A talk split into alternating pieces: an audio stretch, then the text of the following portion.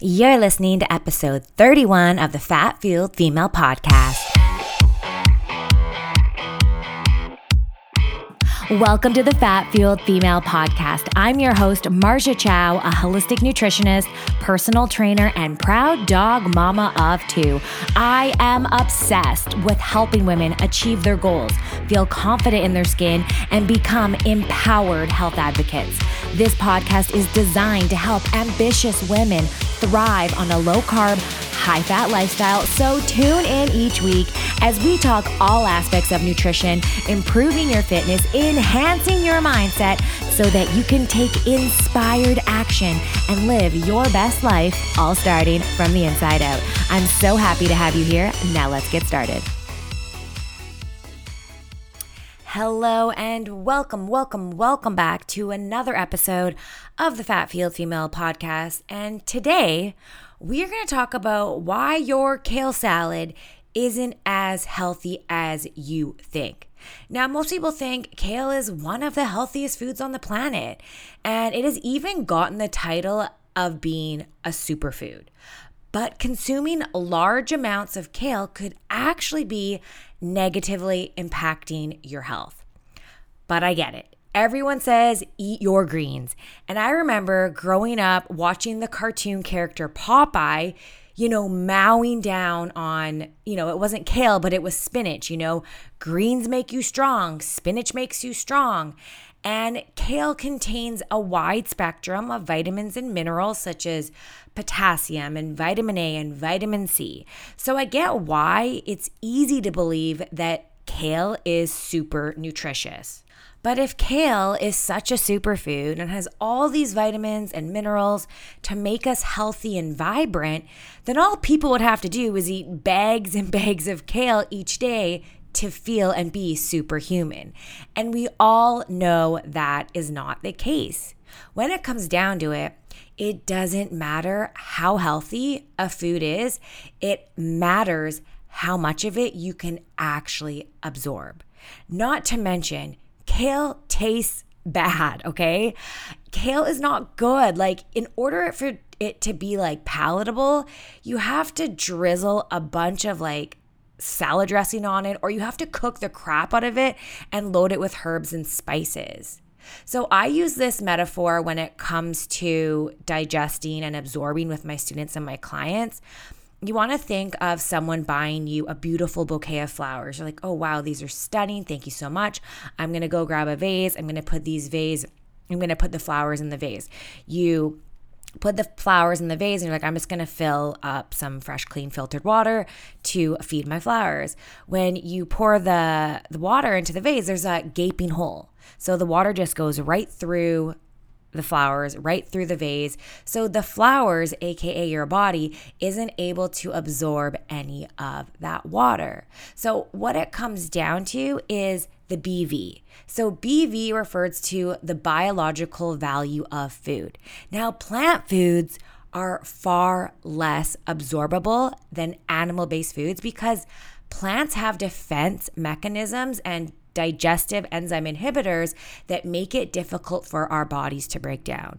Now, there's two ways you can look at digestion, right? Like you have to have enough stomach acid, you have to make sure that your pancreas is producing enough digestive enzymes, you have to chew your food. There's so many variables when it comes to actually having sound digestion and efficient digestion.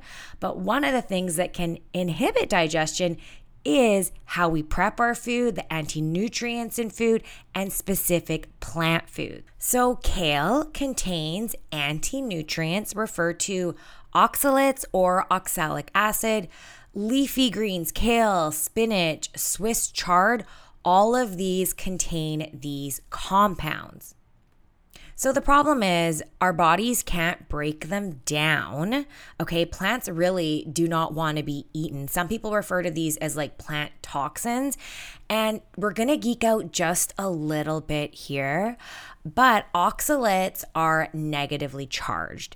And because they're negatively charged, they are going to attract a positive charge, a positive ion, aka minerals. Okay. So when you ingest these types of anti nutrients, it can bind to specific minerals in the food you're eating and not allow those minerals to be fully absorbed. A big problem is oxalates can especially bind to the mineral calcium. It can pull calcium from the food, it can pull calcium from your blood. And you know, this can be really problematic for people with osteoporosis or arthritis or kidney stones. And you know, this can be a really, you know, difficult or challenging conversation for someone who eats a lot of greens and they're like, "No, I'm I'm doing the right thing. Greens are healthy, fruits and vegetables are healthy." But when it comes down to it, your biochemistry is going to be so different from the next person's. And if you have a history of having arthritis in your family or you have symptoms of, you know, having joint pain or kidney stones or any of the above, take a look at how much of these leafy greens like kale and spinach and Swiss chard and certain other anti nutrients you're having, like lectins and phytates, like gluten and nightshades, like tomatoes and eggplant and um, peppers. All of those really affect absorption, okay? And, you know, growing up, I was told to eat whole grains, like eat your whole wheat bread, eat your gluten. And so it can be really hard for people to be like, well, all these foods are quote unquote healthy. And you may not have a reaction. Like, for example, you may be able to eat a loaf of bread and not have any sort of reaction after, or you may be able to eat tomatoes. Like, I have a problem when I eat peppers, I can't digest them. Like, I burp peppers up. They're no bueno for my GI tract. So I just don't eat them, right? Everyone's going to be so individualized. But what I want you to consider is even if you don't have an issue with digesting these foods, think about what they could be doing in the long run for absorbing those minerals and also for the integrity of your gut lining, especially gluten. Now, with these plant toxins or anti nutrients, they can actually trigger inflammation. And inflammation for most chronic conditions and illnesses is the underlying problem, is the root of what is going wrong in the body. And so, if you're listening to this episode and you're like, seriously, I'm not supposed to eat my greens and my spinach and my kale and everything that everyone has been telling me to eat for however long. I wholeheartedly can sympathize with you. So, what can you do? First off, pay attention to how much kale and spinach and Swiss chard you are eating every day. If you're the type of person that loves spinach and kale salads, and I don't think like most people love eating those. I just think most people eat them because they think that they are nutrient dense and really healthy. Like we've been told for so many years. So, first off, what can you do? Pay attention to how often you're using kale and spinach. Like, are you juicing with it? You're eating a concentrated, large amount of oxalic acid. Are you having these salads every day? Are you putting some in your smoothie? If you really love kale and spinach, cook the crap out of it. Boil the crap out of it or saute the shit out of your kale to diminish some of that oxalic acid. And if you're like, I'm the type of person that I just love eating salad, okay? I'm not saying don't eat your salad, switch it out. Add some romaine lettuce, add some arugula. Go for vegetables that have a lower amount of oxalic acid. But you know how you can actually get the most nutrient dense, absorbable superfood in your body, in your tummy, is by eating high quality, ethically sourced, grass fed meat.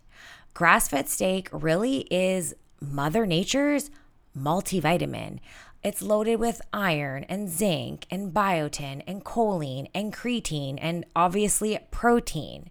So remember, it doesn't matter how many nutrients, vitamins, and minerals are in certain foods it matters how much you can absorb. And this is referred to again as the biological value. So let me ask you do you really want to? Hold on to this belief and continue eating loads of kale because you believe it's giving you all the nutrients your body needs, even though your body, again, third time I'm saying this, doesn't matter how many nutrients are in a specific food.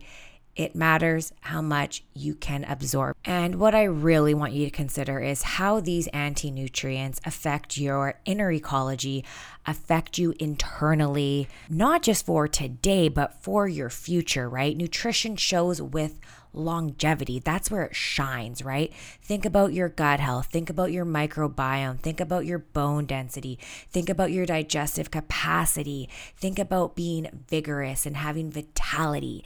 That all comes down to what you choose to fuel your body with, what you choose to put on your plate.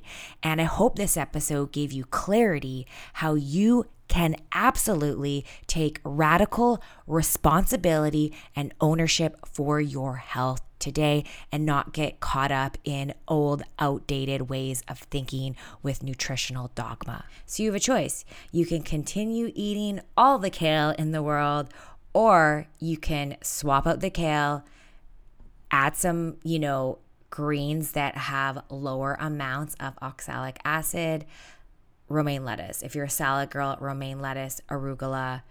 Add some more high quality grass fed, grass finished meat. Look at that as the ultimate food source to support your body and to be, you know, Mother Nature's multivitamin. So, thanks so much for hanging out with me, and it will be the same time, same place next week. I will catch all of you beautiful humans. Have a lovely freaking day. Bye for now. Thank you so much for listening to today's episode. If you enjoyed what you heard, make sure to subscribe to the podcast. And if you feel you got some extra value from this episode, it would mean the world to me if you could head over to Apple Podcast or whatever service you're listening to this podcast on, drop a five star review, let me know your thoughts on the show. Doing this really helps more people like yourself find the podcast. And if you're not already following me on social media, right now is the time. You can find me on Instagram at Marja Chow for all your nutrition tips, tricks, and inspiration, or visit my website at fatfueledfemale.com where you can download my free seven day keto meal plan with recipes. Thanks so much for tuning in, and I will catch you next week.